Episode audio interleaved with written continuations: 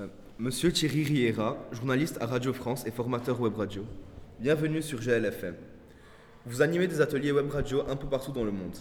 Pourquoi vouloir transmettre ce concept à des élèves spécialement?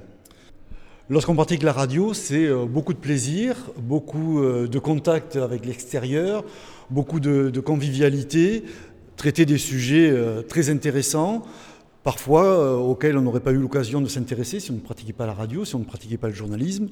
Donc lorsqu'on a vécu plusieurs dizaines d'années comme moi, journaliste radio, on a envie effectivement de le partager, on sait ce que ça peut apporter. Donc auprès des jeunes générations, on se doute bien que les initiés à ce média, ça va leur apporter à la fois du plaisir, et du plaisir tout en travaillant des compétences nombreuses comme l'écriture, l'expression orale, la maîtrise des émotions lorsqu'on est en direct, et puis également l'efficacité du message lorsqu'on a à communiquer. Dans les établissements, vous animez des, des ateliers. Comment trouvez-vous les élèves par rapport à ces ateliers?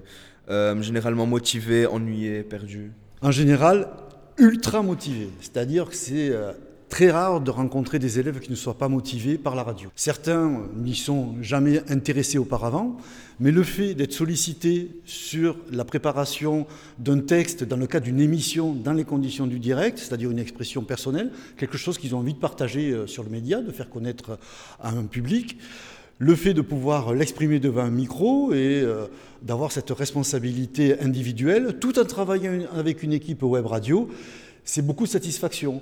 Donc en général, les élèves sont immédiatement partants pour pratiquer la web radio, même ceux qui n'y avaient pas pensé avant la formation. Euh, beaucoup pensent que la radio est un média mourant et, et préfèrent les articles écrits ou imagés. Qu'en pensez-vous? On disait ça à l'époque lorsque la télévision est apparue. Lorsqu'il y a eu la télévision, vous n'étiez pas né, moi j'étais encore enfant, mais en tout cas, on disait c'est la mort de la radio. Tout le monde va regarder la télévision, plus personne va écouter la radio. La radio, elle a survécu.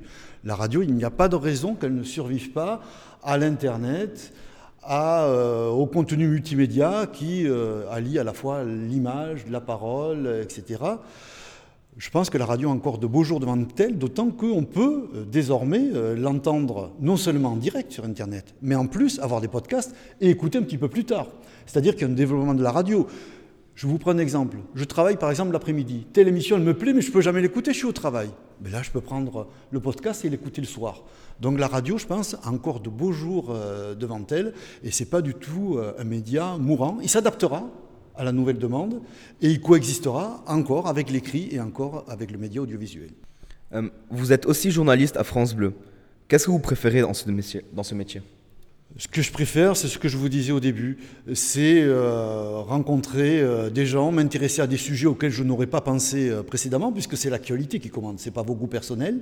Ça peut aussi aider à faire sauter des préjugés. On va sur un sujet, sur un thème, on a une impression, un avis, et puis le fait de rencontrer des personnes qui vous expliquent, eh ben non, c'est pas tout à fait comme vous pensiez, c'est un enrichissement personnel. Et le fait de cette connaissance nouvelle, de pouvoir la transmettre lorsqu'on est journaliste en rendant compte d'un sujet, c'est très, intéressant, et tout ça dans un cadre qui est, entre guillemets, très fun, qui est de pratiquer la radio, par rapport, par exemple, à la presse écrite, qui est beaucoup moins fun, je pense, même si c'est intéressant, ou à la télévision, qui est sûrement très fun, mais le fait qu'on apparaisse physiquement laisse moins de liberté. Euh, enfin, quel conseil donneriez-vous aux élèves qui veulent devenir journalistes, sachant qu'ils sont généralement découragés par leur entourage? Ce serait bien dommage euh, s'ils ont envie de ne pas embrasser cette profession, comme on dit, parce que euh, ça permet euh, de satisfaire de sa curiosité. Il faut être curieux. Un journaliste, en général ceux qui travaillent dans les médias, mais un journaliste en particulier, ça doit être quelqu'un de très curieux. C'est-à-dire, il voit des choses, que ce soit dans des domaines qui l'intéressent beaucoup, des passions qu'il peut avoir, ou des domaines qui l'intéressent moins, il faut qu'il qu ait envie de comprendre.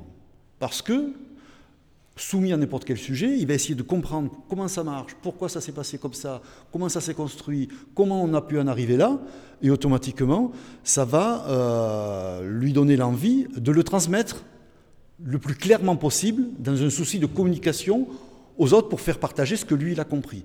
Donc pour être journaliste, avant tout, la principale qualité, c'est être curieux et s'intéresser à beaucoup de choses et ne pas avoir d'a priori. C'est-à-dire, vous partez sur un sujet, moi je ne suis pas particulièrement intéressé par le sport, je suis parti parfois sur des entraînements de football, ben, ben, j'étais bien obligé de faire un reportage et parfois j'ai découvert des aspects de ce sport que je ne connaissais pas, qui m'ont intéressé. Jamais je ne m'y serais intéressé si je n'avais pas pratiqué la profession de journaliste.